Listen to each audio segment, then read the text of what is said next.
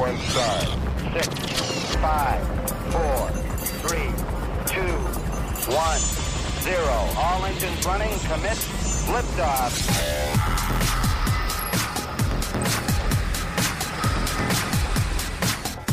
Hey, good afternoon and welcome to SWAT Radio.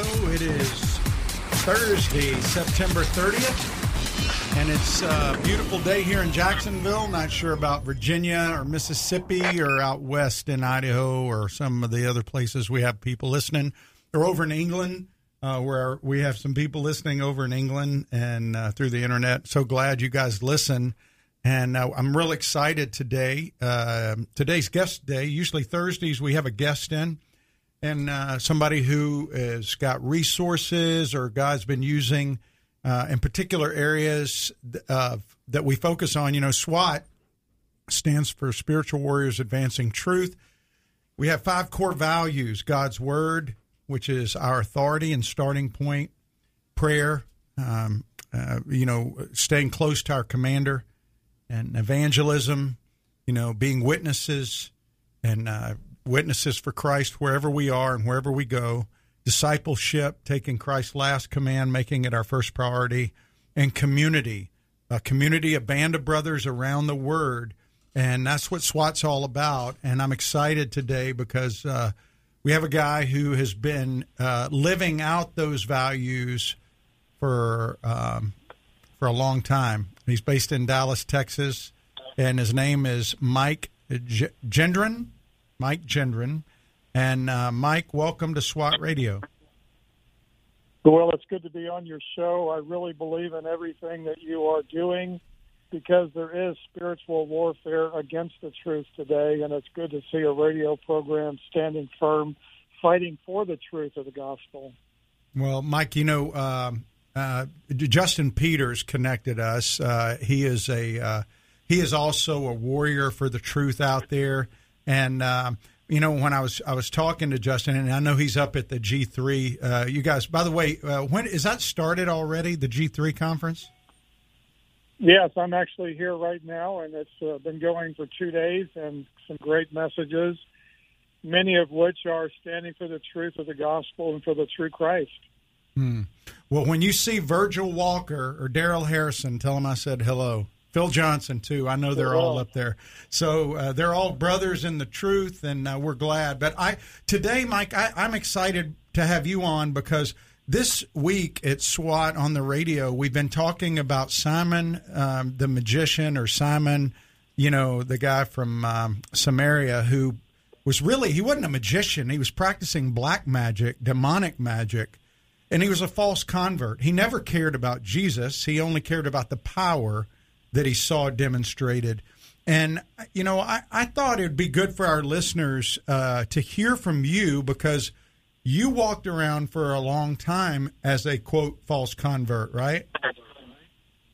Well, I sure did. I was a Roman Catholic for 35 years, and I believed that I was a member of the one true church, and I was trusting my religion to get me to heaven.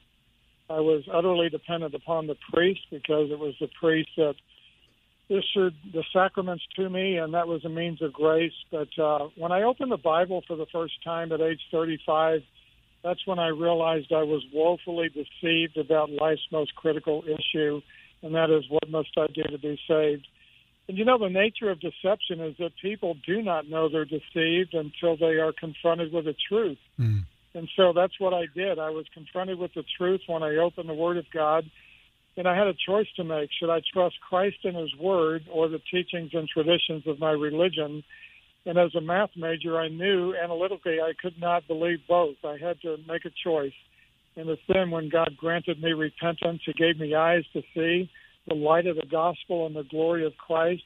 And my life has never been the same. He literally turned my life upside down I have a new purpose for living now, and that is to share his gospel to those who are perishing, many of which are in the Roman Catholic Church.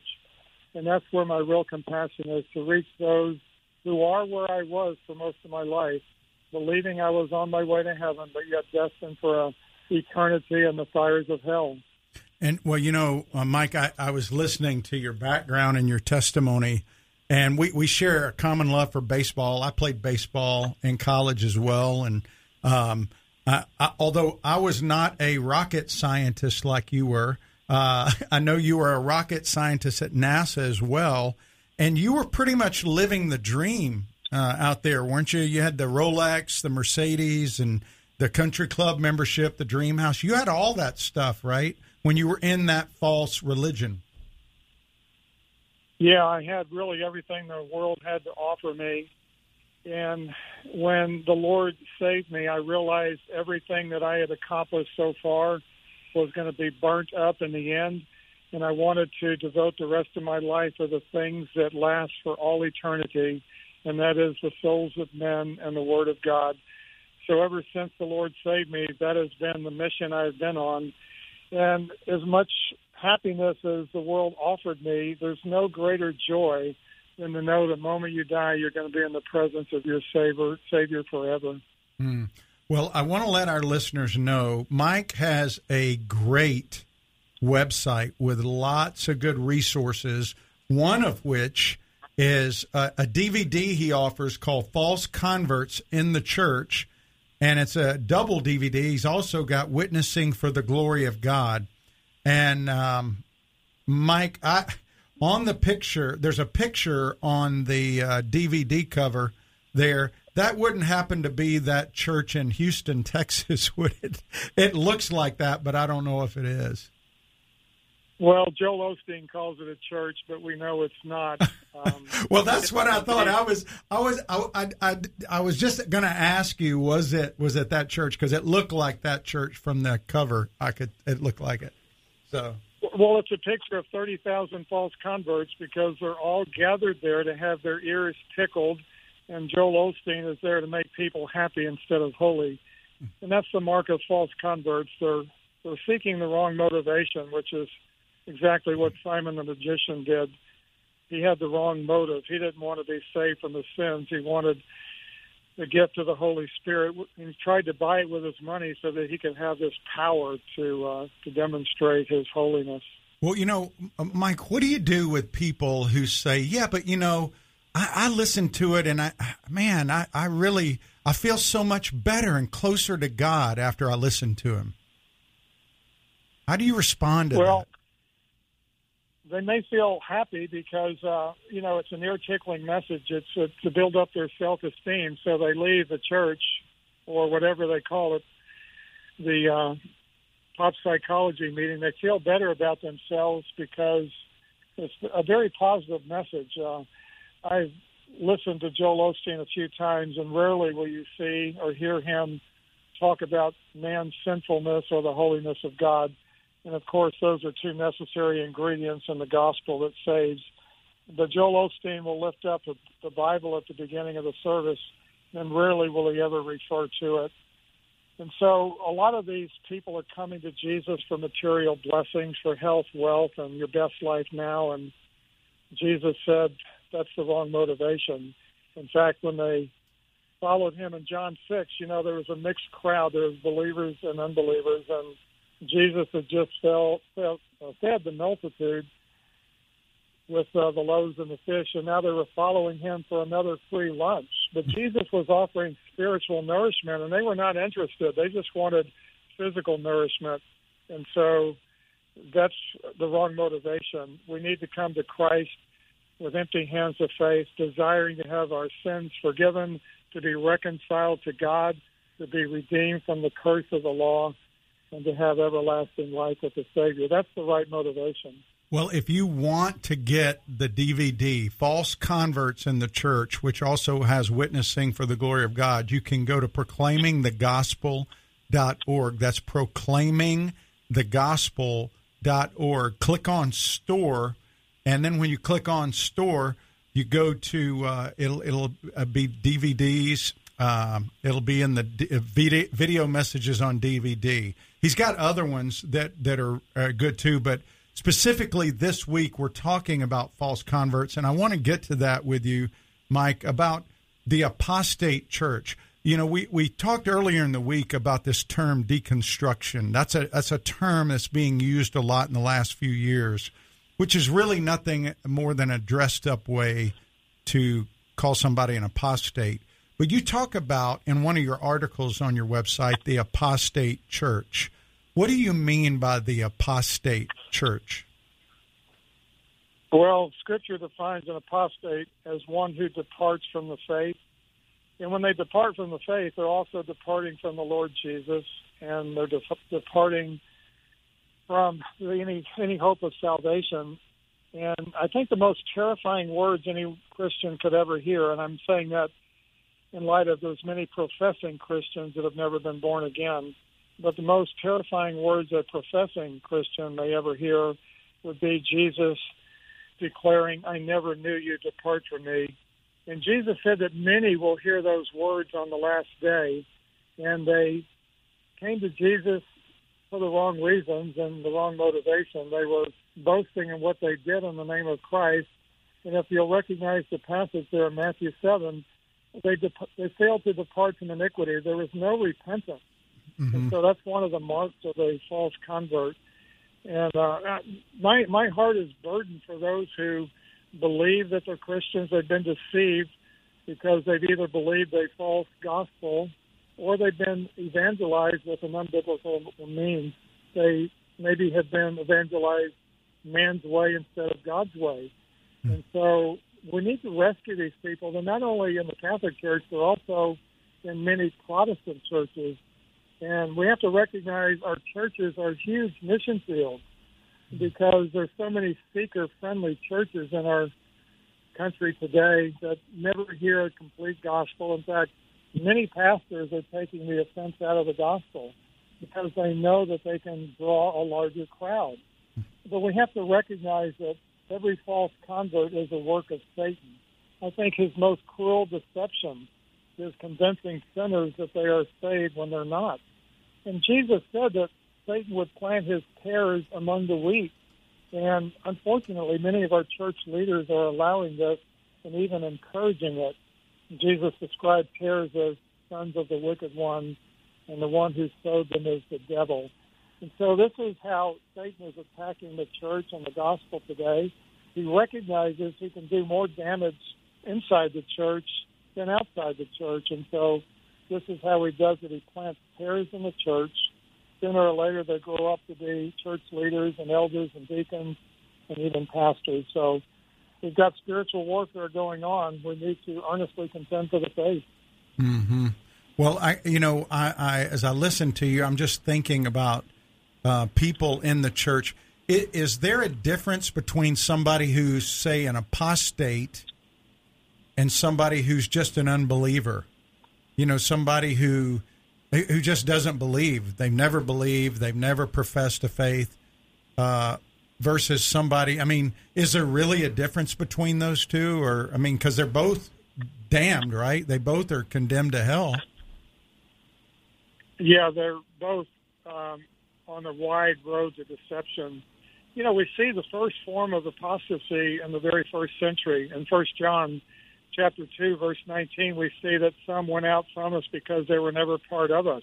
Mm. They went out from us because they were never born of the Holy Spirit had they been born of the Holy Spirit, they would have remained in the church. But John says they went out from us because they never were part of us. And so that's the first apostasy in the first century. And we see how the Roman Catholic Church um, departed from the faith of the apostles to follow traditions of men. Many of them were pagan traditions that crept into the church in the fourth century. And you look at Roman Catholicism today, and they practiced a lot of these pagan traditions that crept in from the fourth through the 16th century.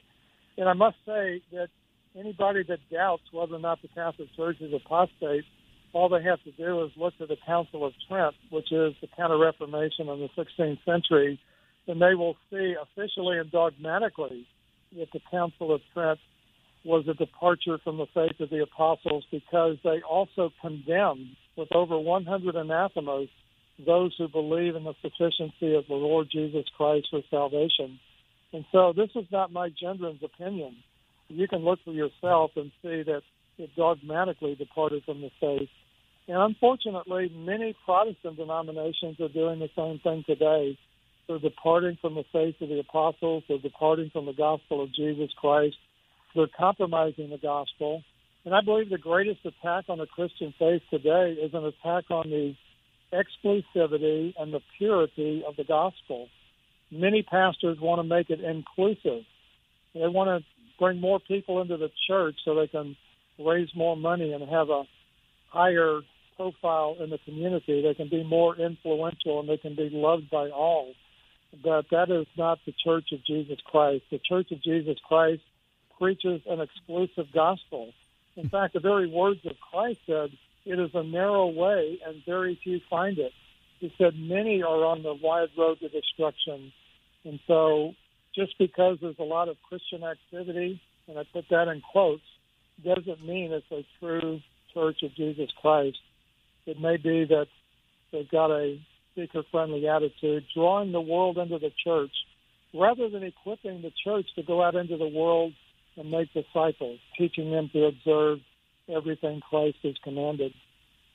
Well, you know, uh, Mike, uh, one of the things that a lot of these people who are, quote, deconstructing say when they are, a lot of them are putting out YouTube videos and, and social media uh, quotes and all kinds of things out there.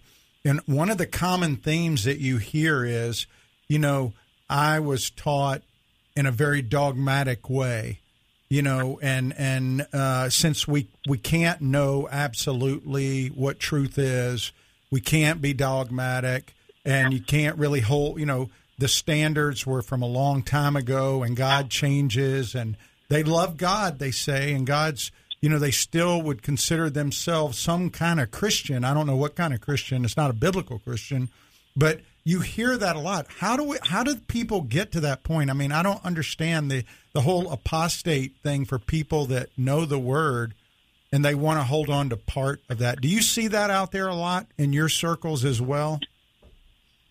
Yeah, I do. We're living in a postmodern era where truth is said to be subjective instead of objective and many people are saying truth is relative, your truth is just as valid as mine but we know that the Word of God is eternal. It's forever settled in heaven. It is objective truth. It's the inspired Word of God, and it needs to become our authority in testing every man's teaching. And so we need to reject any teaching that does not conform to Scripture, and we need to uphold all the teachings that do conform to Scripture. But there are a lot of false Christians, and there are many Christian leaders today that are compromising the gospel. I'm sure you're familiar with the ecumenical movement, mm-hmm. and that is an attempt to unite all professing Christians together.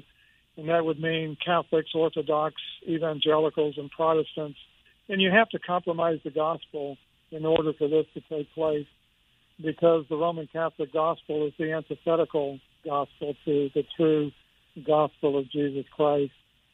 So the way they do that is through postmodernism and subjective truths rather than the objective truth of the gospel. Mm. Well, on your website and your articles, and by the way, uh, if you're listening out there and you want some good resources, you can go to proclaimingthegospel.org and up at the top, hit on the hit the equip uh, tab and then go down to articles. He's got a blog, newsletters, uh, other things there as well. But the articles are great. Uh, he's got one of the first ones is on apostasy, and um, he's got lots of articles. But Mike, in that you you kind of go down and you talk about two streams of Christianity, either born again or apostates. And one of the things that you see a lot in the, the progressives or what you call the postmodern is this idea of turning God's grace into licentiousness. Uh, it, have you seen that? I mean, I call it the hyper grace movement, where you, you pretty much it's okay. Jesus covered everything, so you can do anything. Uh, how do you address that when you're out there? Because I know you you have to see it in the circles that you speak in, and people have to talk to you about it. Yeah, Jude um, actually addressed that turning the grace of God into licentiousness. And, you know, he wanted to talk about our common salvation in his epistle, but instead he was moved to plead with Christians to earnestly, not passively, but earnestly contend for the faith that was once and for all delivered to the saints. So we need to recognize that the apostolic faith was signed, sealed, and delivered in the first century. so anybody that adds anything to the apostolic faith is under the divine condemnation of God for distorting the gospel. We see that in Galatians 1 6 to 9. And so not only is the Roman Catholic Church distorting the gospel, but there are many Protestant churches and denominations too that may give lip service to the correct doctrine, but in actual practice, they're compromising the gospel. And what they do is they take away the offense of the gospel. They don't talk about God's holiness. Righteousness and justice are the very foundation of God's throne. Very seldom do you hear Protestant pastors letting their congregation know that every sin that's ever been committed by every man and woman that's ever lived must be punished by a holy and righteous judge. He cannot let the guilty go free. He cannot let sin go unpunished. And so when we recognize that God is holy and that man is a sinner, then their only hope is to put their trust in Jesus Christ as the all sufficient Savior, that He is the eternal Son of God, that He was born of a virgin, lived a sinless life, died on Calvary's cross as a substitute for those that would put their faith in Him. Three days later, God raised Him from the dead to show that divine justice was satisfied. And then Jesus ascended into heaven, where now He reigns at the right hand of the Father, interceding for all of His children. He is the good shepherd watching over the sheep. And so that's the gospel. And the only response that is saving is to repent and believe the gospel. And unfortunately, the word repentance is left out of many gospel presentations. And that simply means, from the Greek word metanoia, to change your mind. In other words, if you were believing a false gospel, if you are on the wide road to destruction, you must change your mind, get off that road, and get on the narrow way mm-hmm. and believe the gospel of our Lord Jesus Christ. Well, I, I one of your articles you talk about, uh, and you you mentioned this earlier about being deceived and not aware until you're confronted with truth, and you quote Harry Ironside, uh, who was a, a great professor, uh, I think at Dallas, right? Wasn't he? Wasn't he uh, also a, a, Was he a professor at Dallas uh, at one time? Not that I know of. Uh, I'm just trying to figure out, or was he at Moody? Maybe he was at Moody. Was he at Moody? Um, Possibly. Yeah, uh, but he was uh, he he wrote some books and was a he was a, a servant of God, and and you quote him on one there, and I love the quote because you say error error is like leaven, which leavens the whole lump. Truth mixed with error is equivalent to all error, except that it's more innocent looking and more dangerous. God hates a mixture. Could you speak to that a little bit? Because a lot of people out there, when they see error, if there's truth there, we kind of excuse the error. And I, I don't. How do we as Christians deal with that? How do you deal with that? Yeah, that's a real good question because your listeners need to recognize that rat poisoning is 96% protein. so 96% rat poisoning is good for you it's the 4% of poison that will kill you. And so if you mix truth with error, then it becomes error. And mm. when you have a false and fatal gospel, that ends in everlasting death and the eternal lake of fire. And when you look at Roman Catholicism, I think this is a good example. They have a thin veneer of truth that hides a false and fatal gospel. The Roman Catholic religion teaches the fundamentals of the faith that Jesus was the eternal Son of God, who was born of a virgin, who lived a sinless life, who died on Calvary's cross, was raised three days later, and he'll come back to judge the living and the dead. Roman Catholics believe that. But underneath that is a false gospel that condemns people to everlasting hell. And so we, we need to recognize that when you mix truth with error, it's no longer truth. And that's the way the devil op- operates. He knows that people will not believe an outright lie, so he sugarcoats it with a little bit of truth in order to bait people to swallow the poisonous pill. Mm, that's a good, good word right there. Well, uh, and we want to be discerners. We want to be like the Bereans. Well, listen, I want to give you that website again. It's called proclaimingthegospel.org. We're talking to Michael Gendron, and Michael uh, has a great video uh, out there called "False Converts in the Church," and it's a it's a double video. It's got also witnessing for the glory of God And you can get that by going to his website, uh, proclaimingthegospel.org, going to the store there, and then going to video messages on DVD. And by the way, Michael, uh, uh, uh H. Harry Ironside wasn't on staff at Dallas. They had invited him to be, but he was a he was a lecturer there many times between the 20s and 40s. 1920s and 40s. And I knew I'd heard Chuck Swindoll. I used to go to church out in Dallas at Chuck's church uh, the, when he pastors out there. And I know he talked about him at different times. So, um, and you're a Dallas guy, right? Didn't you go to DTS also? Yes, I graduated in 1991 and uh, uh, last semester is when we began this ministry 31 years ago. I have a great compassion to reach those that I left behind in the Catholic Church, and your listeners need to know that it's the largest and most neglected mission field. Unfortunately, many of our evangelical leaders are calling Christ- Catholics our brothers and sisters in Christ, and they're calling the Pope Holy Father and a brother in Christ, and, and so we need to set the record straight Hey, Catholics well, are destined to. Well, Mike, when, when we come, we we got to we got a break for the news. But when we come back, I want to I want to delve into that and get you to share a little bit that I've heard you share before about your your upbringing, uh, being an altar boy, and also your uncle and your ties to that. So you're not just speaking as one who's read about it; you've lived it. So we'll be right back on SWAT Radio with Mike Gendron uh, proclaimingthegospel.org is his website, and he's going to be back with more right after the news on SWAT Radio.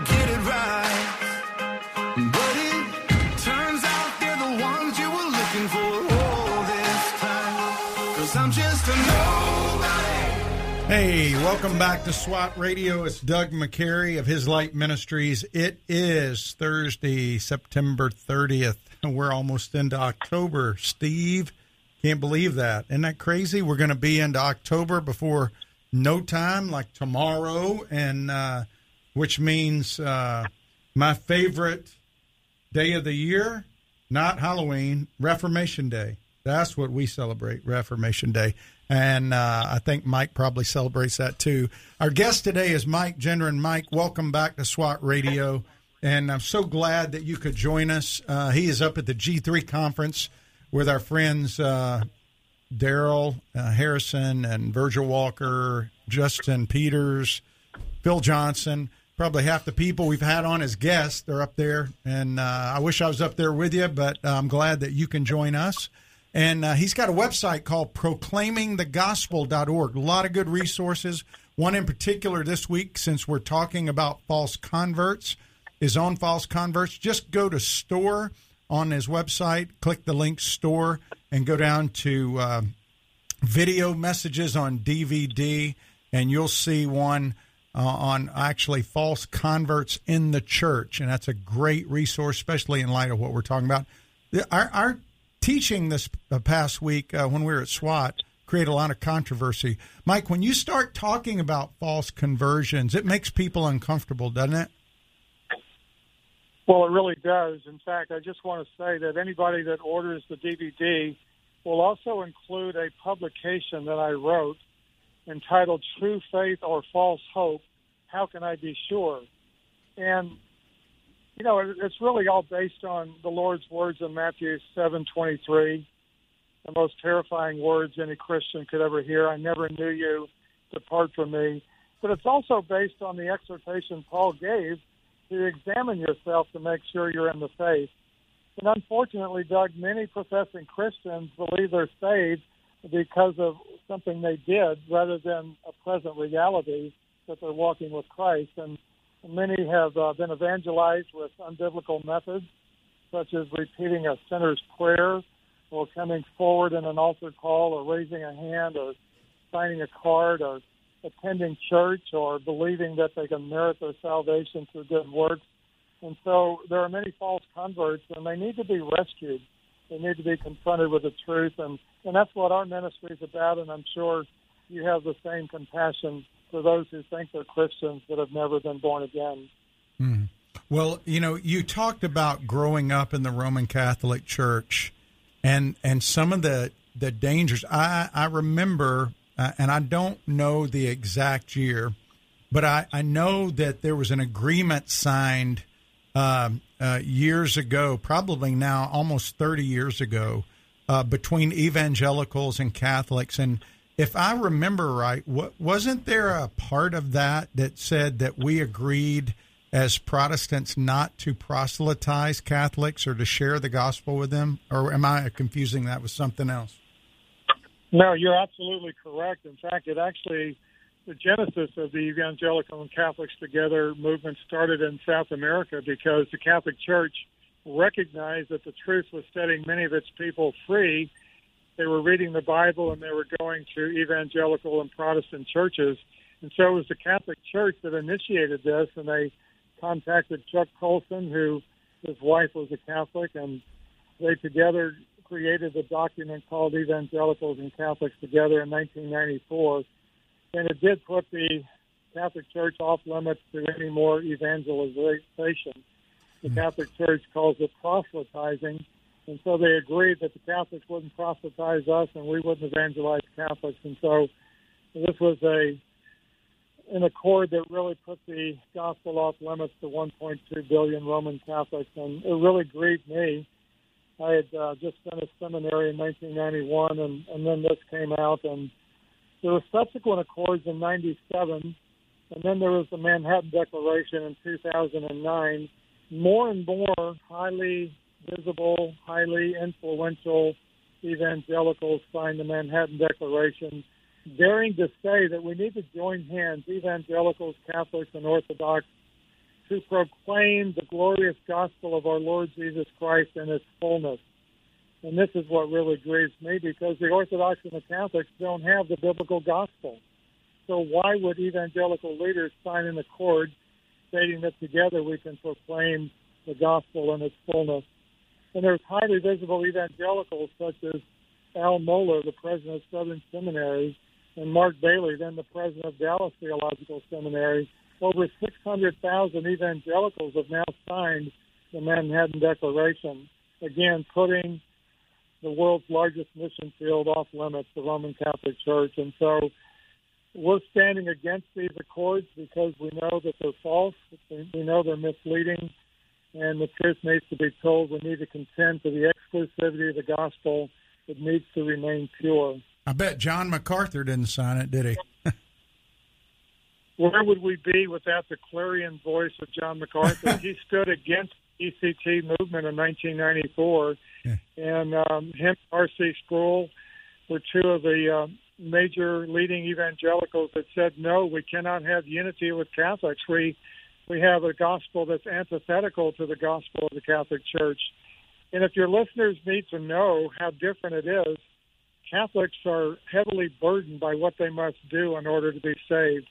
They have to be baptized. They have to do good works they have to obey the law as a requirement for salvation. And we know Scripture says that puts them under a curse because James said if you keep the whole law perfectly and stumble at one part, you're guilty of breaking the entire law.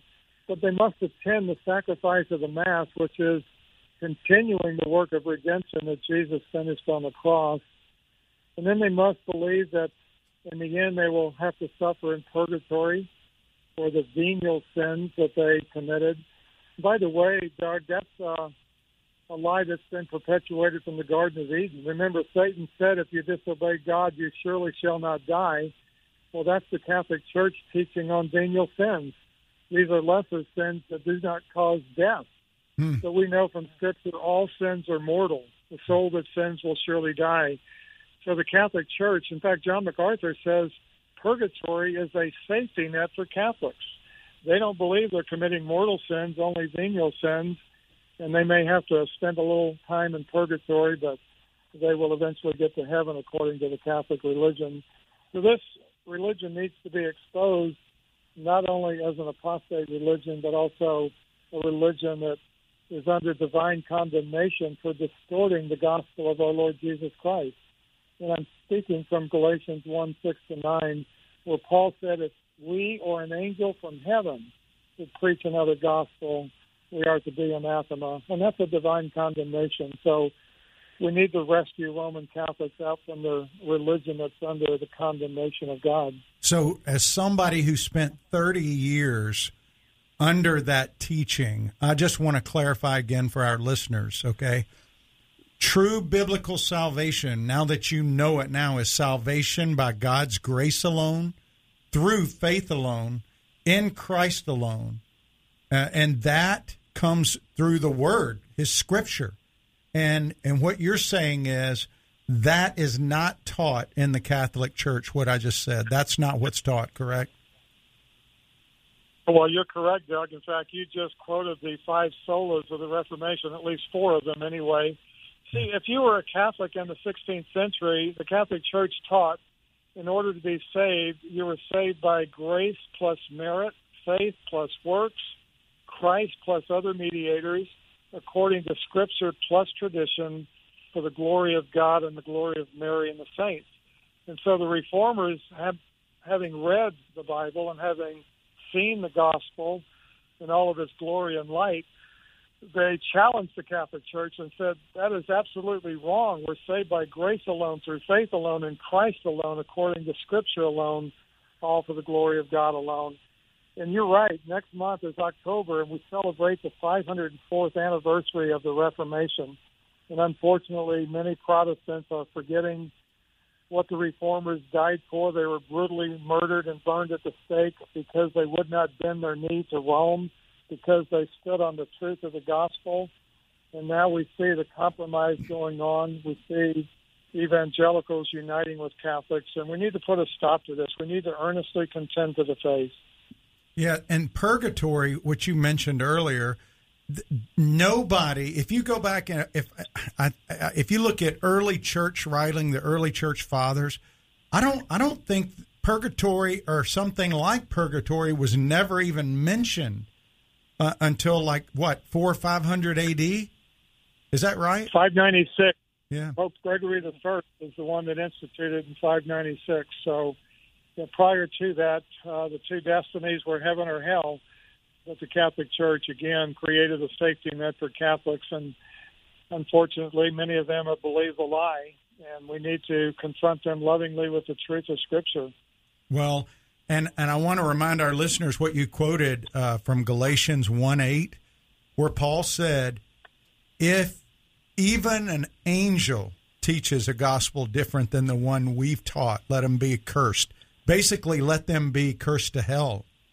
And boy, that that is harsh language, but that's Paul under the inspiration of the Holy Spirit saying, "This is why the gospel is so important to get it right."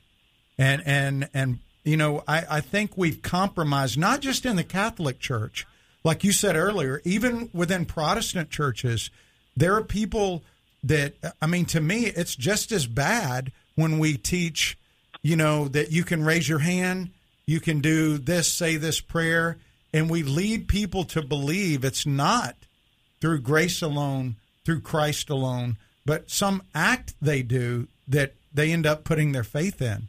And uh, I, I, I see a lot of. Could you speak to that for a second? When did that all start?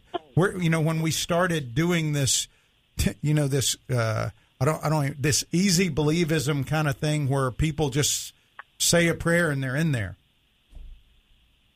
Yeah, I think it started uh, probably 30 years ago, the compromise of the gospel, and unfortunately, it's uh, really gained momentum now. You know, many pastors are wanting a larger congregation, so they know if they can take the offense of the gospel away, then they'll draw a larger crowd. And the three essentials of the gospel that are often removed to make it more appealing to unbelievers, they all begin with R. And one of them is the righteousness of God. That's included in the gospel. Remember in Romans chapter 10, Paul prayed for the Israelites. they had a zeal for God, but it wasn't based on knowledge. And so they sought to obtain their own righteousness, not knowing God's righteousness requires perfect righteousness. Mm-hmm. And so when you exclude the righteousness of God from the gospel, people believe they can get to heaven on their own goodness and their own good works. But another R that's often left out is repentance. Mm-hmm. Many people simply believe that all you have to do is put your faith in Jesus as a historical figure. You don't have to repent or turn away from your sin. And, you know, the repentance is a change of mind that produces a change in direction. We need to turn from idols and turn to the Lord Jesus Christ.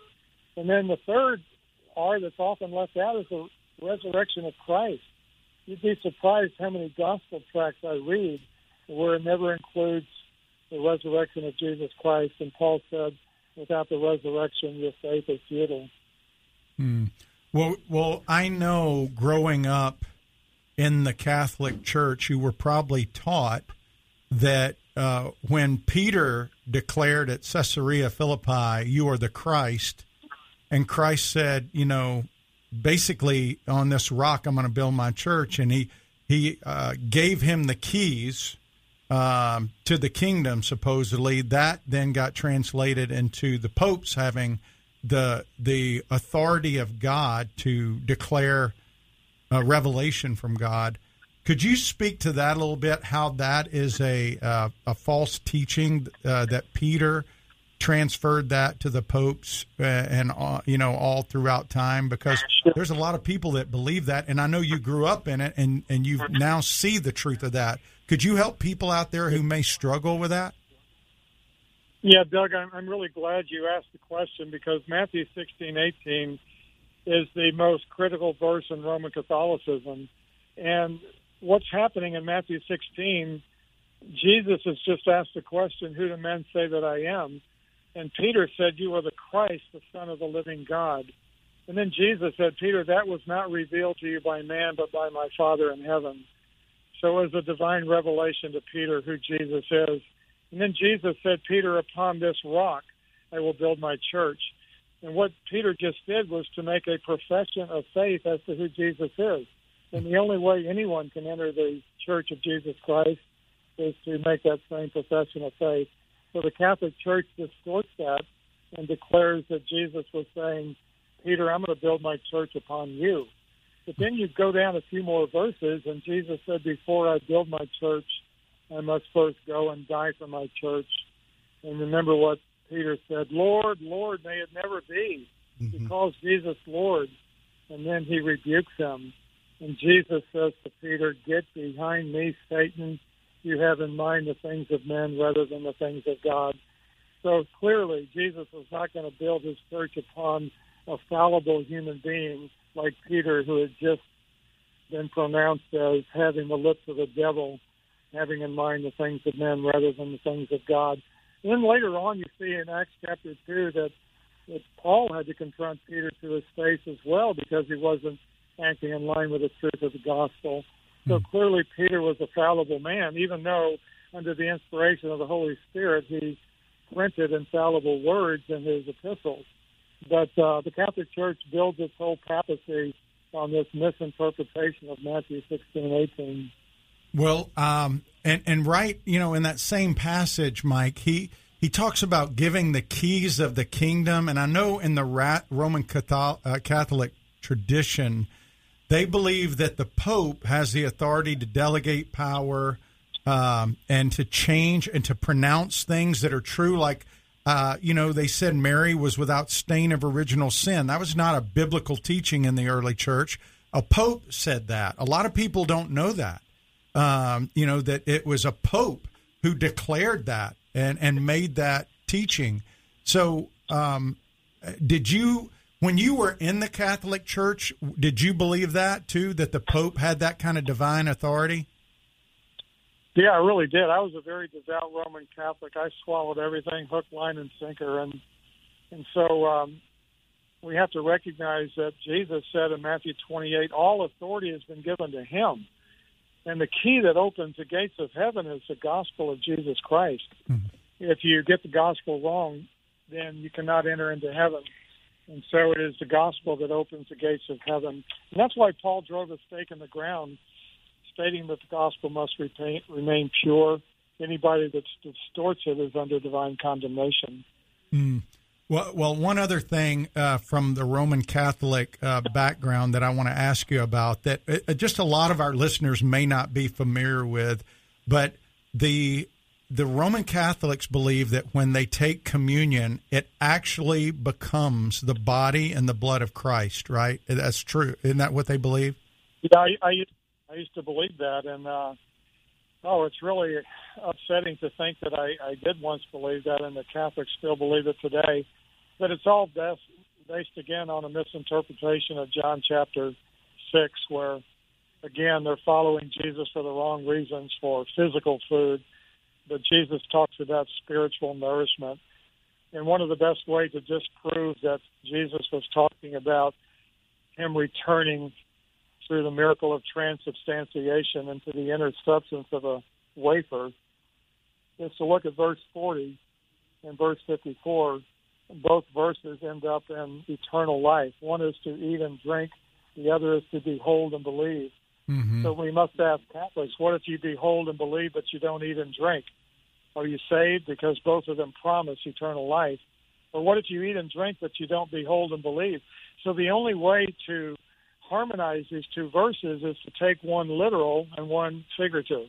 Hmm. But it is the biggest blasphemy that there is on this earth today to worship a piece of bread, a Eucharist, and declare it to be Almighty God, returning at the beck and call of a priest to continue the work of redemption on an altar that he finished on the cross. That is pure blasphemy. It's idolatry. And we need to warn Roman Catholics, just as the Israelites created a golden calf to worship the true God that delivered them out of Egypt, God put 3,000 to death because he hates idolatry. And to worship the Eucharist as the Almighty God and Christ who now sits at the right hand of the Father.